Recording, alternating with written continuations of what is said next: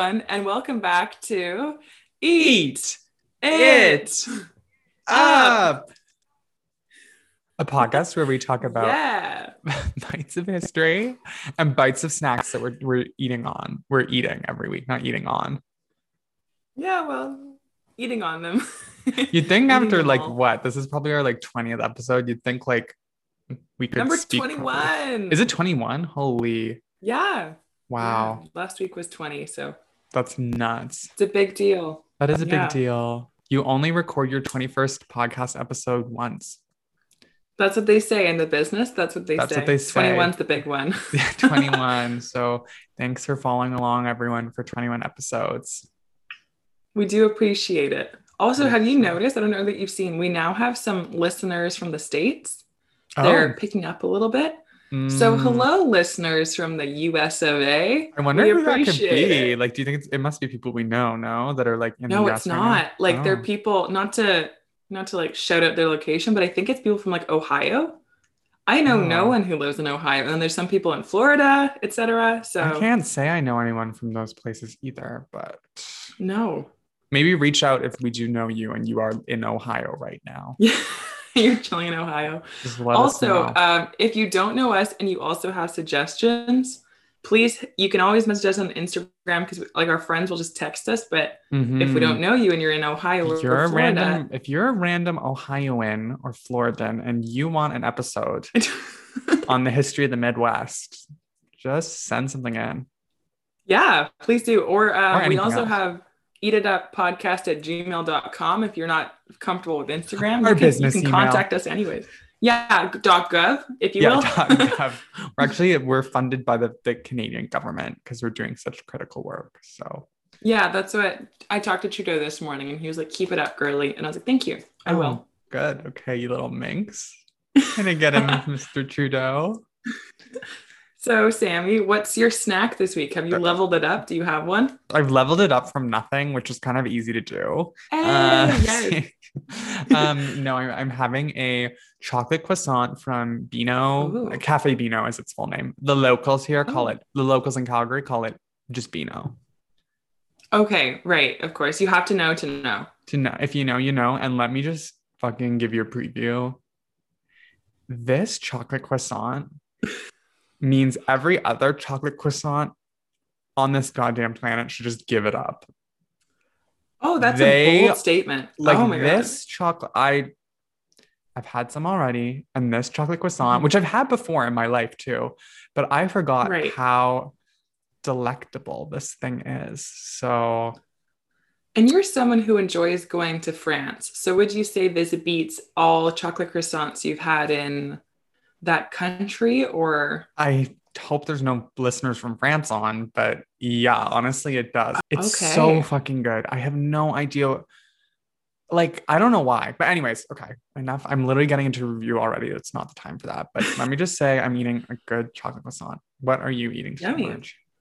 So today I am eating a cream puff from Beta 5. Mm-hmm. When you had your cream puff a couple episodes ago, I was inspired to go.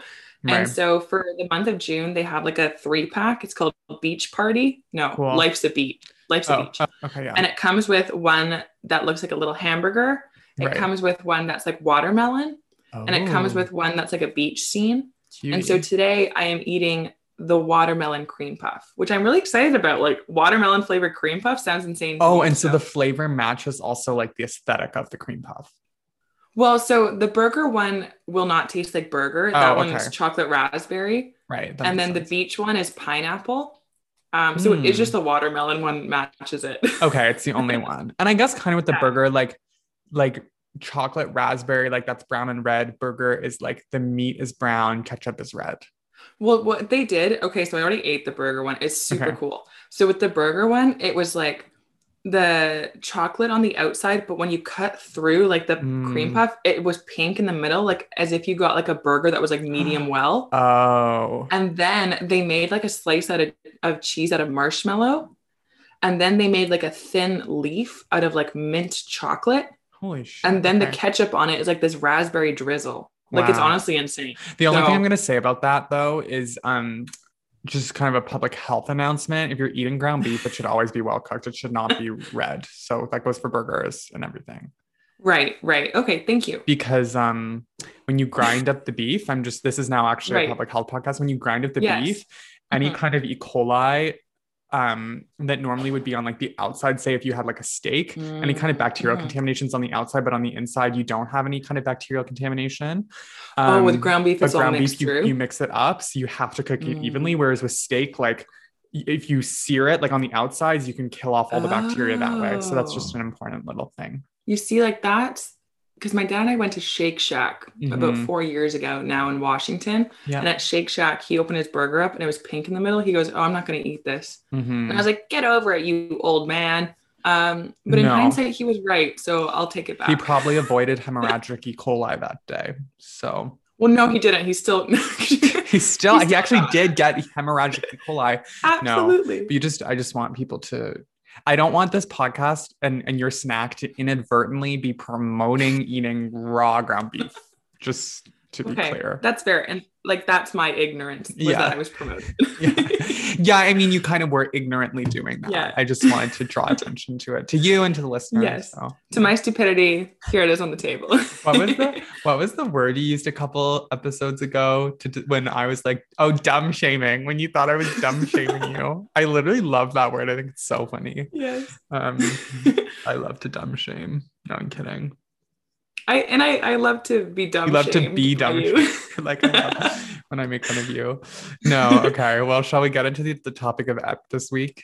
yes, I'm so excited. Let's do the Pope. it literally Pope, Pope, Pope, combines Pope. Maria and I's like interests. So like I am always interested in like, you know, political history, history of political violence, and Maria is a Catholic. And so Mhm. this is the the molding of those two things because we're talking about the assassination attempt of John Paul II, who was um, and to clarify, I'm a very liberal Catholic. So she is a liberal don't come Catholic. for me. don't come for me. If you have a more conservative interpretation of Catholicism, this is not the podcast for you. You're Uh, you're, you're not gonna love it. but um yeah i this is literally such a wild story i can't get over it um and i first read about it i didn't even I've never know heard of this. i didn't i hadn't heard about it until i was reading manufacturing consent by um, edward herman and noam chomsky which is about a book about like how um mass news media in the united states falls under a kind of like propaganda model where it like um like they filter information based on like the geopolitical interests of like the US and and so they tell stories in a way that is not uh, factually accurate and that is um, politically problematic so it's a really interesting book that way Hmm. but one of the case studies in the book is about um, this assassination attempt at the Pope. I'm like, I've never fucking heard of this. And so, anyways, Mhm. it's just a really interesting story, I think. So I'm excited to Mhm. dive in with you. Yeah.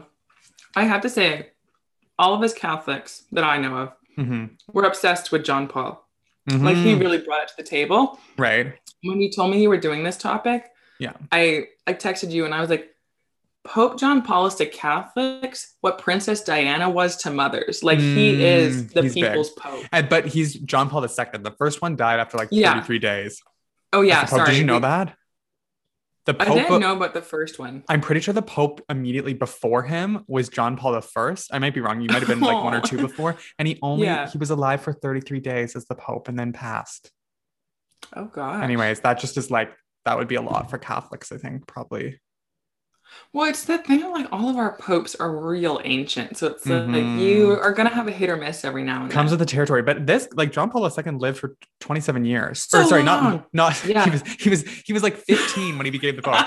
Teen Yeah. Pope. No, sorry. He was he he served as the Pope for 27 years. So he's I think he's the second longest Mhm. serving Pope in um the history of the church. So I think so. And he So- also that that could be part of why he's so beloved is that a lot of us got to Mhm. like feel like we knew him. yeah.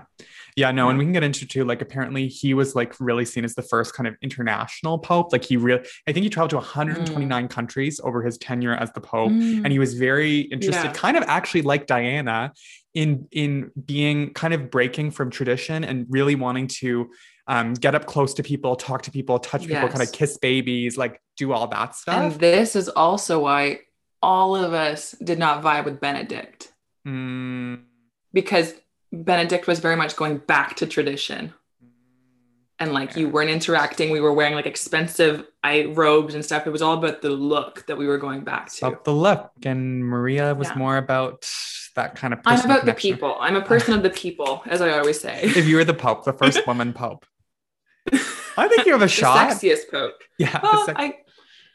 all you have to do is I'd have to change all the going back to papal laws. You have to become a nun. Yeah. Then you have to, yeah, get up to the top. Oh yeah, no, that's definitely in my sphere. I think so. Achievable. okay. Should we should we get into this? Let's do it.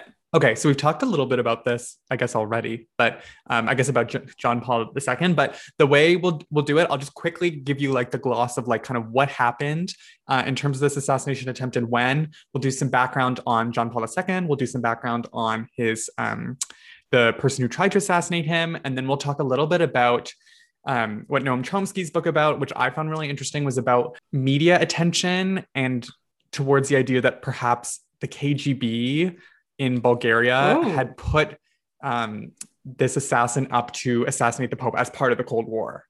So Whoa. it's it's a Oh whole gosh, it's yes. and it is this shit is so crazy. So um that's kind of the way we'll do it. We'll we'll just kind of I'll, I'll tell you a little bit about what happened. We'll get into each of the, the I guess characters and then we'll Mhm. we'll talk about this like KGB plot.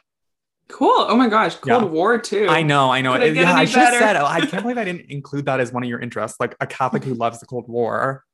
I, like that's really that's actually a better description of you than kind of just generally being Catholic.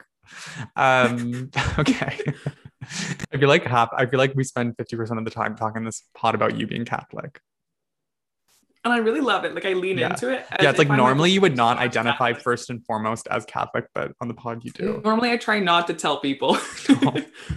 okay, so let's get into it. So, so May 13th, 1981, there's 20,000 people gathering in St. Peter's Square in, in Vatican City. So we're talking about like in Italy, but like within Vatican City. yes. Um, Mhm. John Paul II is in like the Pope Mobile, like the little like white car that you've probably yes. seen. Oh the my gosh, I love the Pope Mobile. Yeah, I don't know if that's like what people actually call it, but that's how I know it. So No, that's how we call it. Yeah. Okay, okay. That's how you Catholics call it, the Pope Mobile. So yeah, so he's in the Pope Mobile.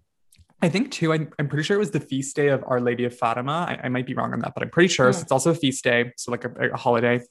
And Yes. he is shot several times. He's shot in the abdomen, in his left hand, and in his right arm. And two women who are who are, I guess, I think in the Pope Mobile with him, um, are also injured. They've been shot. Is it after this point that they introduced the Pope Mobile to be bulletproof? Is that when they introduced like the glass casing that goes around see, him? I was trying to look this up. I was trying to like because for like significance, I was trying to see if like they changed security measures. I couldn't see anything obvious from Google, but I would assume the bulletproof glass probably, if they have it, probably came after this. because now it's like he sits in like a glass. It's like a it's like a glass box and it's bulletproof. Mm, okay, okay, yeah, probably. My sense. guess, my educated guess would be, or uneducated guess would be probably yeah. So Cool. Okay. Just wanted to see. so yeah, he gets shot um in multiple places in his body. Oh um, and he's shot by this man, Mehmet Ali Agca, and his co-conspirator Oral Çelik. I might have those names wrong. They're Turkish names, and I, I tried to look them up correctly. But anyways, um, Mhm. the the plan here was that um, Oral Çelik was going to like blow up a small bomb to create this distraction, so that him and and um, and Agca could flee the square after they shoot the Pope. But the bomb doesn't go off, and they're they're caught Oh. very quickly.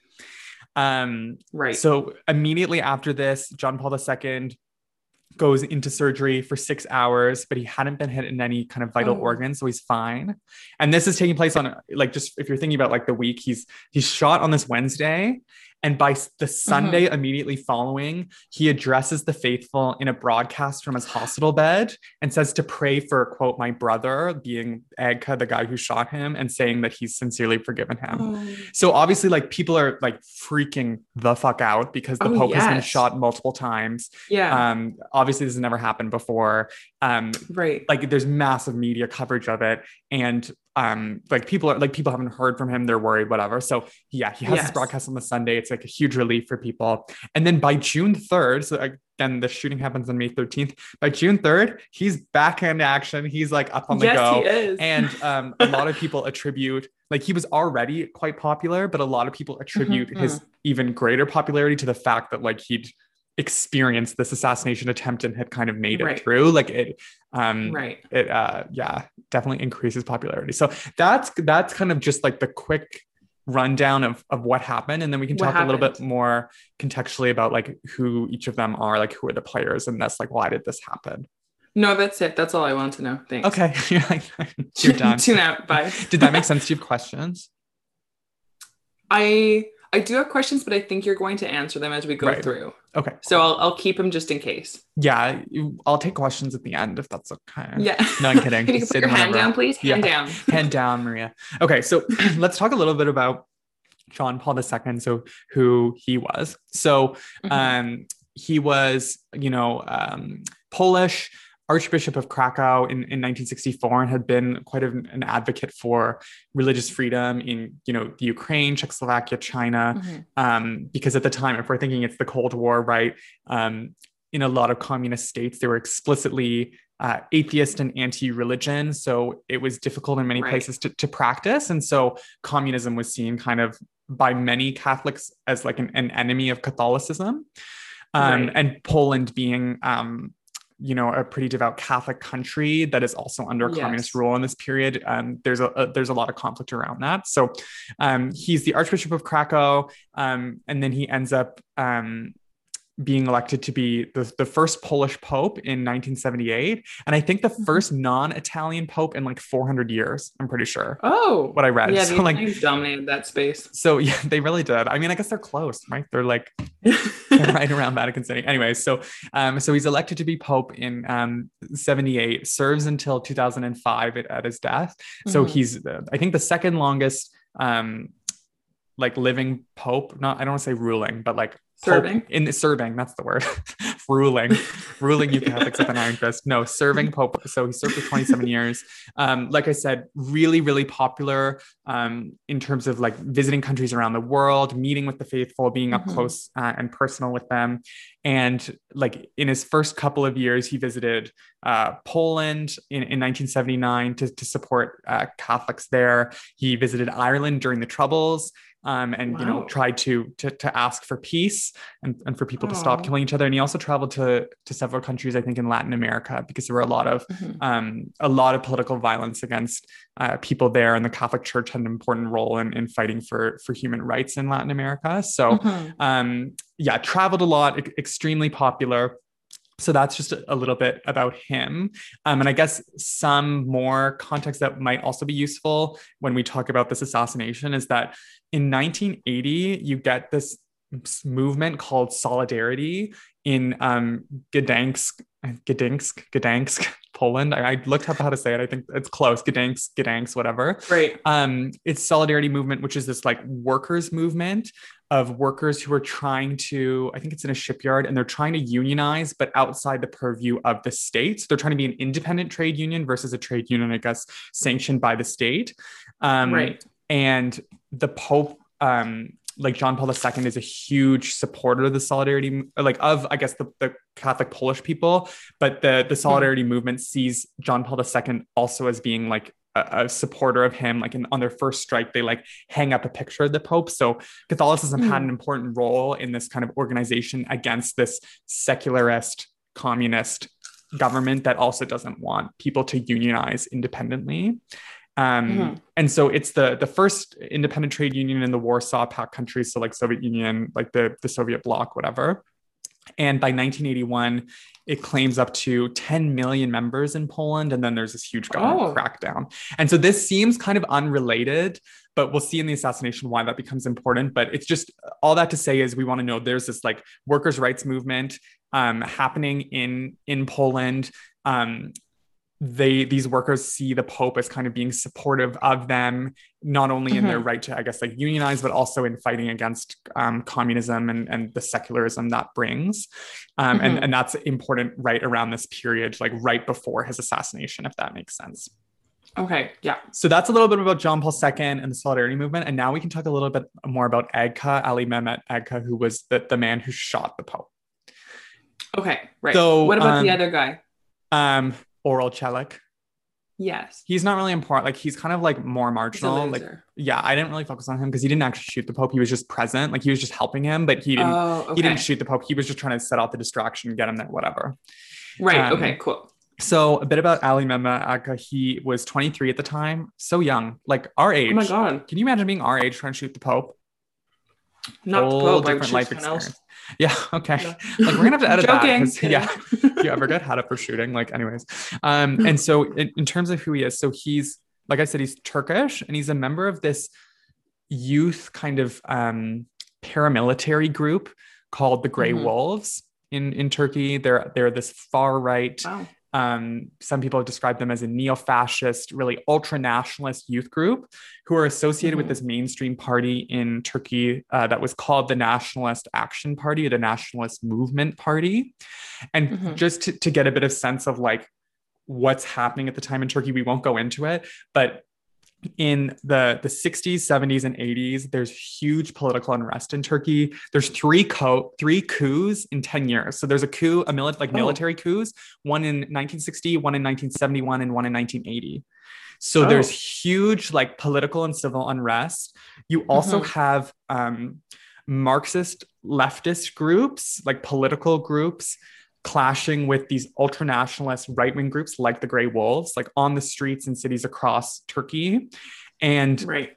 so there's violence there. There's there's a lot of people dying in those clashes, but predominantly, from my understanding, it's mostly large, like it's mostly these right-wing groups like the Grey Wolves who are carrying out attacks not only on leftist and Marxist activists, but also on journalists, academics. So like threatening them, intimidating them, um, Right. even harming them and, and killing them. So this is the context that the Grey Wolves are operating in in Turkey. Like they are the the main kind of. Some people have called them a terrorist group or a death squad. Like th- their intent was to silence and attack um, and intimidate uh, leftists in Turkey. And so Mhm. before this assassination in, in 1981 that or attempted assassination that Ega partakes in, he um, kills this left-leaning journalist Abdi Apekci. So he's like he's he's he's described by some as an assassin because he's part of this like Mhm. kind of death squad has killed um, left-leaning people in Turkey before. Um, Oh, so so that's a little bit of context like when like who this guy is and a little bit about yeah. him. I will also just add that kind of before this assassination and like the things afterwards, it's quite clear that Edka is, I think, mentally unstable. Like Right. once he was imprisoned after this assassination, you know, he claimed he was personally the Messiah. He sends letters Okay. to John Paul II saying that the apocalypse is coming. And then even I think in like the 2010s, he said that he wanted to write a book with Dan Brown, like you know Dan Brown from like the Da Vinci Oh, yeah, Code. yeah. He's like he and I. Oh, honey, the. Catholics. Yeah, yeah, yeah. So, anyways, there's like he just like he is not a reli- first of all not a re- kind of reliable in terms of providing um evidence for like why he Yes. killed someone, and he also is just Right. clearly like a bit mentally unwell. yeah, was not in a right state of mind when he was doing all yes, yes. Okay. So that's just a little bit about John Paul II, the Solidarity Movement, and then Ed. Could you have questions? And then we'll get we'll talk a little bit now about like the whole KGB plot stuff, like the motivation, like Oh, why yes. did he okay, do I'm it? ready for that. Yeah. I am ready. Okay. So in the year following this assassination attempt, so in 1982, multiple, Mm-hmm. and, and I'll say, I'll just cite my source here. Most of this information comes from um, manufacturing consent. I did some like independent research too, but a lot of this Mhm. information comes from it. And it's a, it's a very, um, a very interesting read. So you know what's helpful for you is that you read um, non-fictional books, whereas I can never do a podcast based on the rom-com that I'm reading. yeah, you're like, So none of it, unless it was like historical romantic fiction, I guess. no, I mean I did one that was it, but um, as you and I both talked about, it was not a good book. That was several months ago. Okay. Yeah. Yeah, it wasn't. It was yeah. Well, you could kind of do like, a, you do Jane Austen Pride and Prejudice kind of thing. I don't know. Oh, you know I want to. It's an idea. Yeah, we'll think about it. We'll think about it. Okay, so so um coming back to this like this Edka thing. So within like the year of the this assassination attempt, a lot of Mhm. stories ran in I think it was um News Weekly, ABC News, and I think the New York Times, where there was this thesis put forward that Edka was hired by the Soviets to assassinate Right. the Pope. okay. So the idea was he had stayed like so when he came from Turkey to uh, Italy. Like he he traveled through I think like 12 European countries or in countries on the way before he gets to Mhm. Italy. And he spent Mhm. some time in Bulgaria as as part of this this travel. Bulgaria is a Soviet state at this time, allied with the, the, the Soviet Union. And the, the idea was that, you know, his stay in Bulgaria was evidence that he could have been hired by the KGB in Bulgaria mm. to assassinate the Pope. So prior to then, when he was traveling to all those countries before Bulgaria, he was just traveling for fun. And then So- he ended up in Bulgaria and they were like, hey, you. So this is what I mean. This is one of the things that Noam Chomsky takes issue with is like, why was Bulgaria? Why like you they they impute this motive to him and like that he's been hired by the KGB because he spent some time in Bulgaria, but he also spent time in like 11 other countries. Why like Yeah. Bulgaria was singled out because it was Soviet and because you know it made sense in terms of like a propaganda model. Like if it's Right. con- if it's convenient to say the Soviets tried to murder the Pope in terms Mm-hmm. of rallying like the Western Europe and North America against the, the Soviets, like Yeah. that's that is useful to them. And so the the Right. news media is pushing this story anyway. So okay. like it doesn't really make sense but that's the theory is he spends some time in bulgaria and you know they're also the gray wolves that he spends time in bulgaria and the gray wolves this this nationalist group he's a part of they also mm-hmm. did some drug deals with some people in bulgaria so that is Okay. those two strands of evidence are what makes um, this story start to come to life like these investigative journalists say Right. he was maybe hired by the bulgarians if you're trying to think Right, about okay.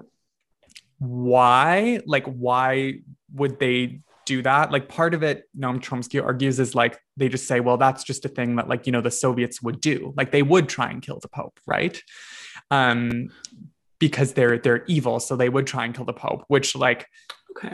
Which you know is maybe not the most convincing argument um otherwise Not initially quite. no, not really. Otherwise, initially the idea was that so this guy um Agca is Turkish, right? And so the idea was Mhm. maybe that they were trying to frame Turkey for this assassination to throw off NATO because Turkey was part of NATO, but um it was it's not like like one of these like uh western countries and so maybe you know yes. if if it looks like the Turks had killed the Pope, then it would sow dissent in NATO, and then the Soviets would have the upper hand. So that was one theory these journalists put forward. Then it then later the, the central theory comes that um, the attempt to kill John Paul II was to try and stop the solidarity movement in Poland, this workers' movement that Mm. um, he was seen supporting, that he was like a, a central figure in in um, kind of Polish Catholic circles. And so, if they could kill the Pope, it would stop the solidarity movement that was per- perhaps a threat to the control of communism in Poland. So that Mm. becomes the main thing. It, it's not quite clear like why they'd hire a Turk to do that, but that becomes the main like Right. thesis is like that's why the Bulgarians did it. Does that make Okay. sense? It's kind of confusing. It's like ran. It's really random, but that's how this thing starts. It does make sense. There are obviously holes in it, but we've Yeah. already talked about them, and it's Right. like they they're just things that if you want to piece together a story, you'll find the best evidence that fits that. Yeah, and so we'll So, see yeah. too. Like, like, and I guess we have the benefit of like hindsight and Noam Chomsky's research and other scholars' research on this, but yeah. at the time, like it's the height of the Cold War. It's a shocking event. I guess it's also like um, it's so sensational that I guess it becomes more credible, like that the Soviets would do that, right, as an escalation. So, Right. so I mean, when one of the like pieces of evidence that first comes forward that um, that people think proves that perhaps it's a it's a Soviet plot is that six days after this attempted assassination, the Italian Secret Service, which is called SISMI, um, like that's their acronym, they release a document claiming that the attack had been announced at a Soviet Warsaw Pact meeting, which is kind of like the the Soviet NATO Oh. cognate. It's this group of like Right. Soviet powers um, that this Italian um, intelligence agency tries to prove that, or releases a document that apparently is intelligence that um, they had orchestrated this at a meeting.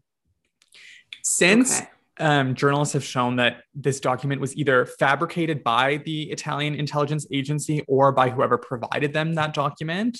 It turns out too, like the Italian agency, like intelligence agency at this time, had been infiltrated by this group of like far right political actors called P2. And so that it was Mm. also like convenient for them to try and pin it on the communists because they didn't want to see communism like take root. So right. So th- this information comes out. That's like kind of the the piece of evidence, like the smoking gun that like maybe it is like a, a Soviet plot, and then American. So they were what this evidence was theoretically showing was that the Soviets had already planned for this. Like this showed Yeah. their plan to assassinate. yeah that it, like that Okay. they had an informant who had provided this document to them like in writing saying this was discussed at um, the warsaw pact meeting the, Right. the soviets had, like the soviet alliance basically had been planning this the whole time Right. but okay. since, since it's been shown to be completely fabricated but that piece of evidence was taken up by a bunch of american journalists and that's Oh, when yeah, they start yeah. coming up with this idea that okay he stayed in bulgaria maybe he was hired by the bulgarians there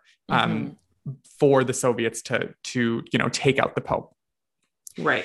um the so And did they have a reason for picking him specifically? Like, it was it just because he was part of this like death squad on this like nationalist thing in Turkey? Like, was there a reason that it was specifically him that they chose? so like they don't i don't think they like necessarily had like any evidence for why they would pick him um Mhm. i think it was just like um yeah, they picked him i guess like from the kgb perspective in this theory they picked him because Mhm. they were trying to frame turkey maybe and throw off nato Right. Right. Right. but um like one thing Noam Chomsky points out is this guy is part of an ultranationalist far right death squad in Turkey. Why would he be doing the bidding of the Soviet Union? That is like a far like Right. like that also doesn't really make sense. Like if you're gonna hire someone, why would you hire like and maybe you could convince him, but there's evidence too, like in um like when he's imprisoned, he like writes letters to the founder of the Grey Wolves saying like he supports him and loves him and, and is loyal to the cause too. So he seems Okay. ideologically at least aligned with the Grey Wolves. So why then would he do the bidding of the KGB? Is one question Right. raised. Okay. So um I mean that's kind of the general theory. It go it, go- it like spreads for years and you can still see like if you google it now there's it's framed often like in in um reports since then like commemorating the anniversary of this assassination attempt that like maybe the Bulgarians did do it and the Soviets did do it but that's been like fully disproven at this point but it's Mhm, it's mhm. still is, is kind of pushed this narrative is still pushed um Mhm. so I guess now like other things that make this theory less convincing. Um, in 1979, the New York Times had reported that Agca, because he was already kind of in the news because of this assassination of the, the Turkish journalist, um, he'd already said he wanted to kill the Pope in 1979, which is before the Solidarity movement had even started. So Oh, okay. so clearly he it seemed like he had perhaps his own motivations for trying to kill the Pope, perhaps. Yes. Um, and yeah. also in this theory that they put forward, Agca was hired by the Bulgarians in July 1980. So the story goes, but that's Yes. before the Gdansk shipyard strike and the formal creation of Solidarity. So why would the KGB try and like? How does it make the timeline doesn't add up? If the KGB is hiring this guy to try and kill the Pope to stop the Right. Solidarity movement in Poland, but the Solidarity movement hadn't started, like it hadn't. It Ooh, so the timeline doesn't. So then someone up. has a time machine and they've traveled exactly back, and they're right so gonna- it's like so there, there's multiple issues there like with the timeline again there's the issue Yeah. of like he's a far right neo-fascist why would he willingly do the bidding of communists like how would he get in touch with them like why does that make sense Mhm. he's also he Mhm. travels to these 12 other countries why would bulgaria you know what i mean like how does him staying in bulgaria provide evidence of one thing versus the other he also gets Yeah. his gun that he shoots the pope with from the Grey Wolves again, like through his far right network, Right. not through a far left network. And in fact, it comes from a, a former Nazi who is selling weapons. So Oh. again, like okay. um doesn't make a whole lot of sense. And then in the, there's a trial. So he's arrested immediately in like 1981, serves like sentenced to life in jail in, in Italy. Okay. But in 1985 and 1986, there's also a trial of three Bulgarians and three Turks that the Italian um, Secret Service say are involved in this plot. Ooh. But Noam Chomsky provides really interesting evidence in this book that um, that Agca had been coached by the Secret Service to implicate the Bulgarians. So like Agca comes out a couple like Oh. two years after the assassination attempt, Agca comes out and says the I was hired by the Bulgarians. So that's one piece of evidence that's taken up. But like we've said, he's clearly like he seems mentally unstable. And there's also, Mhm. like I, I mentioned, Sismi's been infiltrated by this right wing group. They have a vested interest in trying to um, frame the Soviets for doing it um, through the Mhm. Bulgarians. And like some of the shit from like this this story is insane. Like like they they for example try and say that they show him photos of like an apartment of like say one of the Bulgarian co-conspirators and he's Mhm. able to like correctly identify which one is the the co-conspirators um like as if he's been there but then the defense finds that like he actually got a detail wrong about her apartment or his apartment like Antonov's apartment this this co-conspirator but like had seen photos of like other rooms so like it, it seems like Right. he, he hadn't actually been there, but he'd been showed us, shown photos of other apartments that were similar so that he could like generally describe it in a way that looked like he'd been there. Or Right, um right. or what was the there was another one that was crazy. Oh, then there was another one that like um the Secret Service said he'd correctly identified in the trial, said that he'd for, correctly identified, I think, a photo of um a co-conspirator or maybe a room or something. I can't remember the details. Like say um November 1983. But Mhm. then like a couple months later, s- another intelligence person says he'd actually correctly identified it several months before. So there was discrepancies in the timeline of when he'd first identified these photos of places he'd allegedly been. And so it seemed Right. to be that perhaps Sismi was like trying to coach him into like sh- like showing him photos of these places and then saying oh he could he correctly identified it on his own but they'd actually shown it to him Right. um, and then he later Right. on um, uh, And the Okay. whole point of that trying to be like he was working with these Bulgarians yeah who were representing the KGB right and this meant he was going to assassinate. That's like the whole point of them yes doing this thing. and and the Noam Chomsky and others argue that perhaps he was trying to get a deal with them that if he implicated the Bulgarians he could get out of um, jail earlier or get better treatment Oh, okay. and so that's right, right. his motivation but then Agca Yeah. later on retracts that for example he, he says that he's actually never seen these apartments before like a year into the trial so it's like how is that possible like he's able to correctly identify an apartment but not the apartment of his co-conspirator so it seems like he's seen Mhm. other photos and then later on he Right. says i've actually never seen these apartments in person before but provided no explanation how could he identify them Right. if he wasn't coached? So, anyways, that's the the the argument Noam Chomsky makes. It's quite interesting. In the end, the, the the Bulgarians are acquitted, and to this day, there's been no conclusive proof about what Agca's motive was. But Right. it's become okay. quite clear. There's no evidence that the Soviets or the Bulgarians were the ones behind this plot to assassinate the Pope. And also, if you think like in, Chomsky also makes the argument that like if you were trying to stop a political movement that's organized around the Pope, wouldn't killing him kind of make him a martyr? Like, would that stop? Like, don't you think right, that'd be right, quite right. risky if you're like, we're going to take out like the figurehead of this movement, or not the figurehead, but like a key symbol? If you assassinate Yeah. him, wouldn't that piss off the Poles way more and make them much more likely to fight communism? Right. Like, he's just arguing it's such a risky thing to do. Why yes, would there's no clear way that you could understand how people would react to it. no, and and there's very little Yeah. evidence that it's based on, and so altogether, um, yeah, he he makes the claim that there's no evidence, and and most I think scholars understand that that way too, that it was not a KGB Right. Soviet plot, um, and it's unclear was Agca, you know, motivated by his personal dislike of the Pope because you know he'd written this letter and or Mhm. he'd said in '79 before this whole thing that he would wanted to kill the Pope. Like w- it's unclear. Um, he might just be mentally unstable. Anyways, Mhm. so that was it. I'm sorry. I know it's really complicated and like confusing. Um, like the details, like, but um, the, the the like I guess the main thing is that it looked like you know the Italian intelligence agency tried to convince Agca to frame the Bulgarians um, in Mhm. line with this like media story that came out like immediately after. Um, Right. that like the KGB did it because it would be convenient for Western powers to say that you know the Soviets tried to kill our right, pope. right. Um, Yes. and and the the evidence that they gave and the rationale they gave for the the Soviets trying to kill the Pope was pretty specious, and, and it didn't seem really likely at all that Agca was motivated that way. Very cool. Yeah. Anyways, confusing. that I, was I highly recommend Thank if you. people are interested, look up chapter four in manufacturing consent. I think it's chapter four. He does a much better job of explaining it, but it's really quite interesting.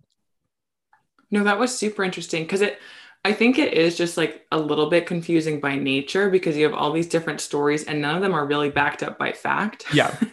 Well, it, so yeah, it's like trying to understand motives is like, how did we get here? yeah, it's just like random claims. And I think like the main thing, like there's so many things where the story falls apart. But for me, like the main thing is, well, they say that he gets hired in July 1980 by the Bulgarians. Yeah. But the, this shipyard strike where Solidarity is formed in Gdansk hasn't even started. Right. So unless they unless the? KGB could see the future, yes. why would how could they hire him? Yeah. and also, if yeah. you're trying to frame Turkey, like if you're trying to frame someone else, why would you get him to stop in your own country and like like stop in Bulgaria to like do that? Like, wouldn't that be really like basic? Like, don't have this person stop for a couple months in your own country if you're trying to frame like Yes. don't go to Bulgaria. When people put the pieces yeah, like if you're trying to convincingly say no, it wasn't us, it was Turkey. Like, anyways, That's true. That's very true. yeah. So so there's layers. There's layers Oh to it. But um, but yeah. So that's that's kind of it.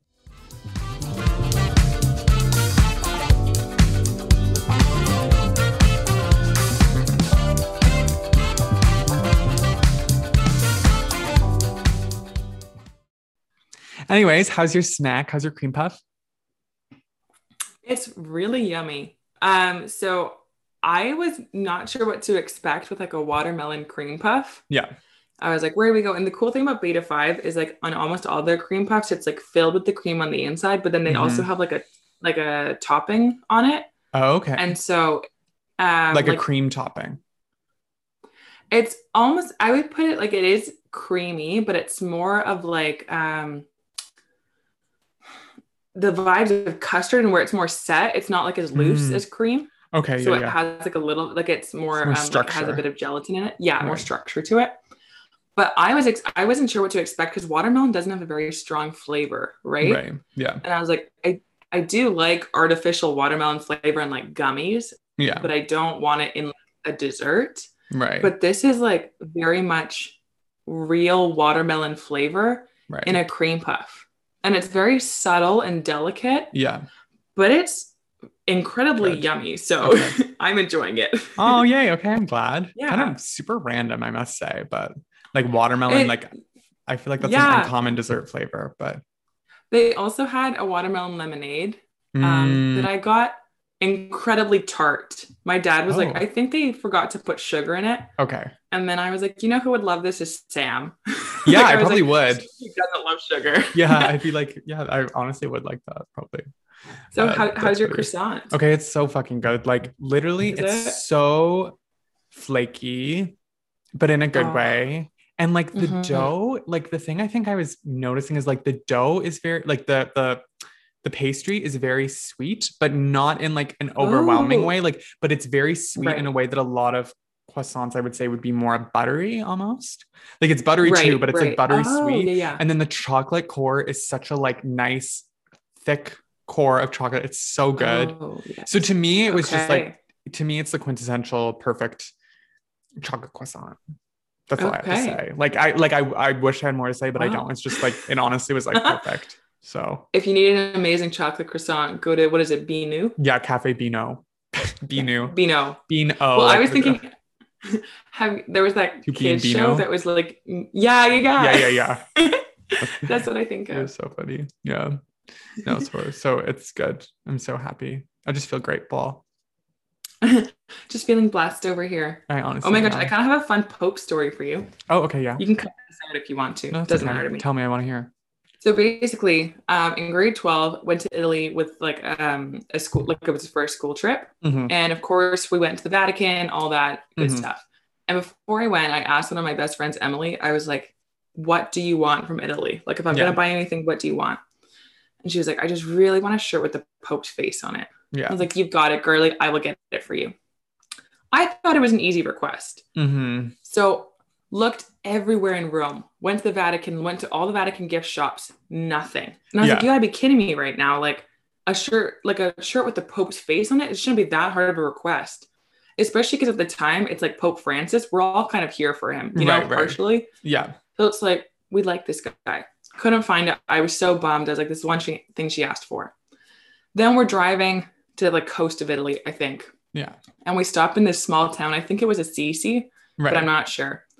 And there was a church there. We all had to go into it. And any good church in Europe is going to have a gift shop attached to it. So we go to this place, and everyone had known by this point that I was looking for this shirt. And they Right. like, Maria, in the gift shop, there's one shirt left and has the Pope's face on it. Holy. And I was like, no way. Oh my God. And like other girls were so jealous. They were like, we wanted it. And I was like, no, we all knew that I claimed It was your thing. It's Yeah, the yeah, only yeah. one left. This shirt was the most incredible thing I have ever seen in my life. oh my God. So it had this church, like basically it has this church in the foreground. yeah.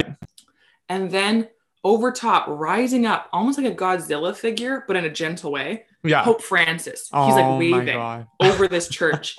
and then in the background, a rainbow with doves. I was like, this is the most Holy. insane shirt I've ever seen in my life. And I was like, of course I gave it to Emily, but I was like, if they had two, I would have bought secretly one wanted myself. it. Like, Yeah, I yeah, was- yeah. I secretly really wanted it. But That's so funny. yeah, now they have a bunch of Pope shirts in the Vatican, like you Right. can get them anywhere. But at the time they didn't. You were ahead of your time. I was. I was requesting things that people didn't even know they wanted. They didn't So- know. That's so funny. I love and I love too. It's like Assisi, isn't that? That was where St. Francis was born. Yeah, St. Francis of Assisi. That's why Yeah. I think it's him. I think that's why we had to stop there. But Right. Okay. That's so. I'm like, yeah. it like, honestly the most- was awesome. Yeah. Like that's what you get out of like a really holy site. You're like this photo. Yeah. It was like the rainbow in the background too. I was like, Yeah. I couldn't make this better if I wanted No, to. no, you're like that is so creative. Thank you. Yeah. I love that. it's kind of like a secretly a gay pride shirt. Maybe. Yeah. It honestly, that's what I felt. The vibes were. Yeah. I didn't know. So well, that's big- like when people day. are. That's like when people are always like, like the rainbow is not a pride symbol. Like it's from the Bible. Like it was a sign of God's like love to people. It's like okay, it can be You're like, Oh my God, babes. Like, come It can on. be both. I think. It's because they watched one cartoon with Noah's Ark sailing through a rainbow and they've automatically attributed it to Christianity. It's I know. I'm like, well, it can. Right. Yeah, it can be lots of things. The rainbow, but anyways, it has multiple identities. it does. The rainbow itself is kind of queer if you think about it. Um, anyways, okay, let's talk about the the significance of this. Let's do it. Okay. Why? I'm going to ask the way that you Yeah. always ask me. Why should I care, Sam? What's important about Okay, it? well, I actually realized I haven't really done the aftermath of this, so I'll talk a little bit about the aftermath, and that kind of will flow into the significance. So, like, kind of what happened, like, in- like after this. So, obviously, like I said, yes. Agca was imprisoned in in Italy, I think, for like 20 years, and um, Right. in 1997, this is interesting. It's the year of our birth. Um, Yeah. two Turkish nationalists hijack an Air Malta flight, hold people hostage, and demand that Agca is released. Which not Oh. doesn't happen, but I just I was like, that's so interesting. I had no idea that happened. It's Um, also the year Diana died. Oh shit, it was. Mm-hmm. It's crazy. Um, Big year. That is a big year. Wait, wasn't it 1989 or no? That Diana died? Yeah. No. No, okay. That was when Taylor Swift was born.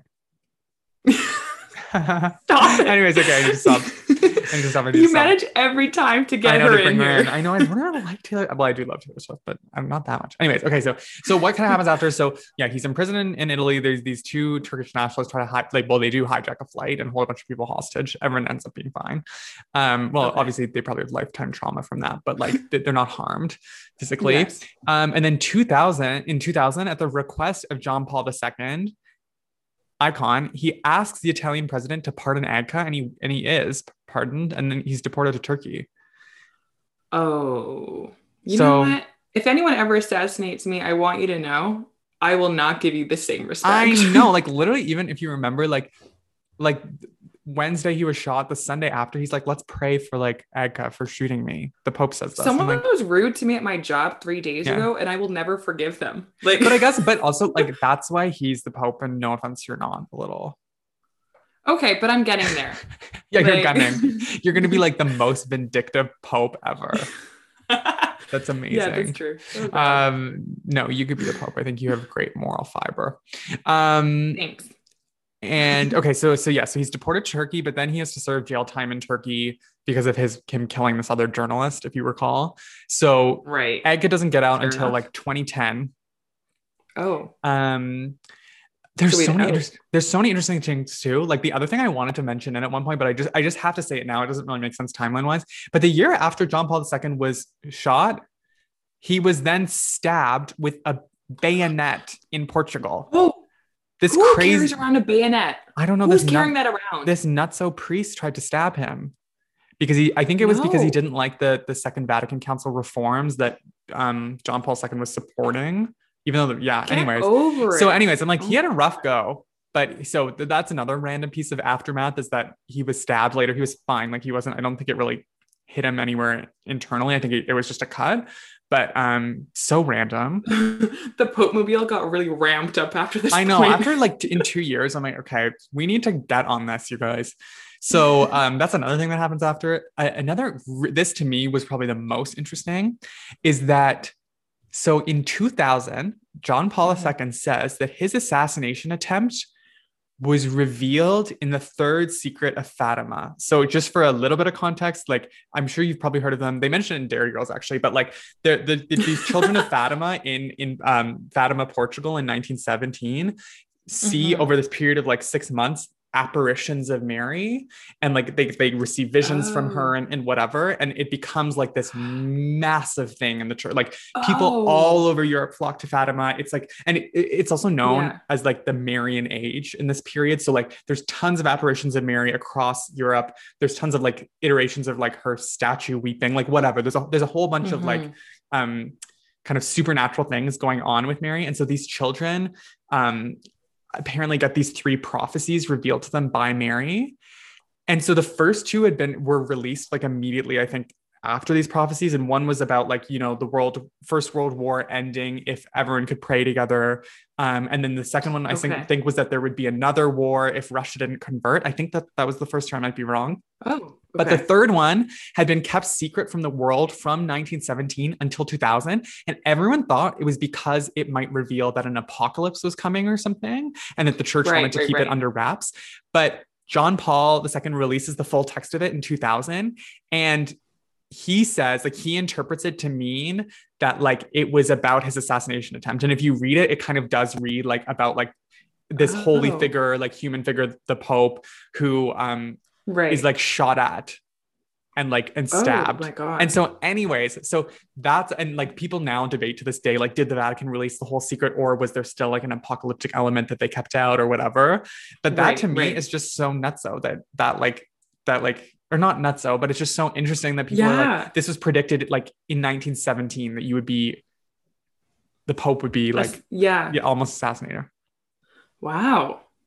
So I just I just started laughing during it because I was picturing the hot priest in Derry Girls when Oh. he comes in to talk to the girls. yeah, And it's just he's just so funny to me. And he like flicks his hair, he goes, Hello girls. oh my god, I know. And they're like, Father, yeah. Oh, So that's another random thing. And then more recently, kind of in the vein of Agca being a bit um mentally unwell in 2014, because obviously he's out of jail in 2010, he comes to the Vatican. He lays uh, roses on uh, John Paul II's tomb because he was Okay. canonized, uh, I think around then, Yes. 2013, 2014. yeah. Um, and he wanted to meet Pope Francis, and they were like, You're not doing that. Like, I am shocked that they even allowed him into the Vatican. yeah. Like that Well, they even I allowed him to cross I think that. too. He maybe converted to Catholicism, Agca.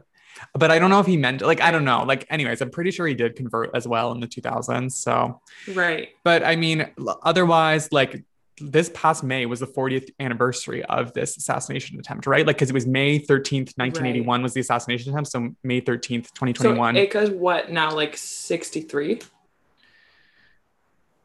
oh yeah, I guess. Good math. I like had never even thought. Yeah, he's he's still alive. Like he's still kicking. Yeah, he's like like he because I was like, oh, he's definitely gonna die Yeah. soon. But he, No, he's he tried. He he's- wants to write a book with Dan Brown. No one really knows why he went after him. Like he he since said like Iran, sorry, Iran put him up to it, but it's like there's no evidence of that either. Like it's just ran. Like I think he just Yeah. says random shit. Um, but other Okay. things like more broadly, like the Grey Wolves, this group that Agca was part of, are still like operational. Obviously, they're not like they're not like a roaming death squad, but they're still like Mhm. kind of like a, a ultra nationalist political group. I think um, they were banned in France as part of these like escalating tensions between France and Turkey around like France banning like the hijab and veiling and saying that like Islam is Oh. evil, basically. in so many words. They didn't say that exactly, but and then you know Erdogan went at like the the prime minister of Turkey or president of Turkey went after Macron for saying that, and then France banned the Mhm. gray wolves. So, anyways, there's like tension there about the gray wolves. Right. Um, Right. and then I think the biggest thing is just like the consequences for how we um how like news media is involved in geopolitical conflicts and how they might sometimes run with stories that are convenient to um certain actors to try and like frame in this case like the soviets even though there was like literally no evidence that the bulgarians were behind it anyways Wow. There's so many sorry there was no like single thing it was just a bunch of random like No, yeah. I mean, the singular most important thing that came out of this was revisions to the Pope Mobile. Mm, that to me. Mm-hmm. Yeah. Well, honestly, I'm like glad because like I guess it was bound to happen at some point, and I'm glad he survived. It was just like it's just insane to me by the point of the 80s that they hadn't thought that through yet. that no one's gonna try and kill like- the Pope. It's like obviously.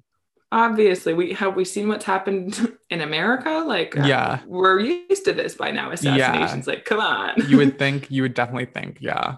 And especially because yeah. Wow. So, anyways, that's the uh that's Good job. That was so Thanks. interesting. Thanks. It's so it's random. classic tale of anything in the 1980s having to do with the Cold War. Yeah, it's like, of want it to course, not. Of course, this random assassination attempt of John Paul II became like a KGB plot.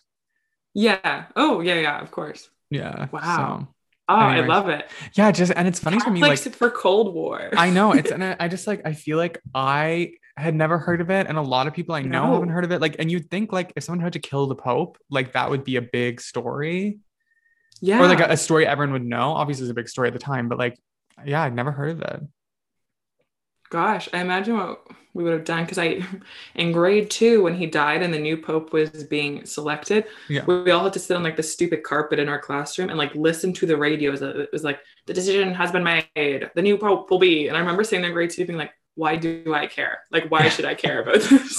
Yeah. it is kind of exciting imagine- though I guess the process, however, when you don't get to watch it on TV and you have to listen to a mm. radio describe That's what's going true. on, it wasn't quite that fascinating. I just feel like the smoke thing that they do is cool Yes, that's what I remember is the smoke thing. That's what Right. I remember hearing about. And I was like, Right. that seems cool. yeah if I could see it like that's just such drama Yeah. like I love I do love that about Catholicism like the ceremony and the like the Oh, yeah, materiality of it like that's so cool Mhm. But yeah, I imagine if if I had been in grade two when he was shot at, I would have also been sitting on the carpet hearing about it on the radio. Oh yeah, yeah. No TV. no TV. Corrupts your little mind. Okay, so would you go back to what is it called? Beta something? Beta five. I Beta five. I go there so often. Oh, you do? I'll Okay. go back for sure. Yeah. Okay, it's in your rotation. Um, I didn't take you when we were in Vancouver. When we, when you Yeah. were in Vancouver, there was just too many places to try. right. But they're amazing. Like they, they have a mango flavor that my family and I like love, and it's always there. Right. Whereas the watermelon one's like a special thing for June. Mm, So I'll definitely be going back. It's great. very love it. Okay. Yeah.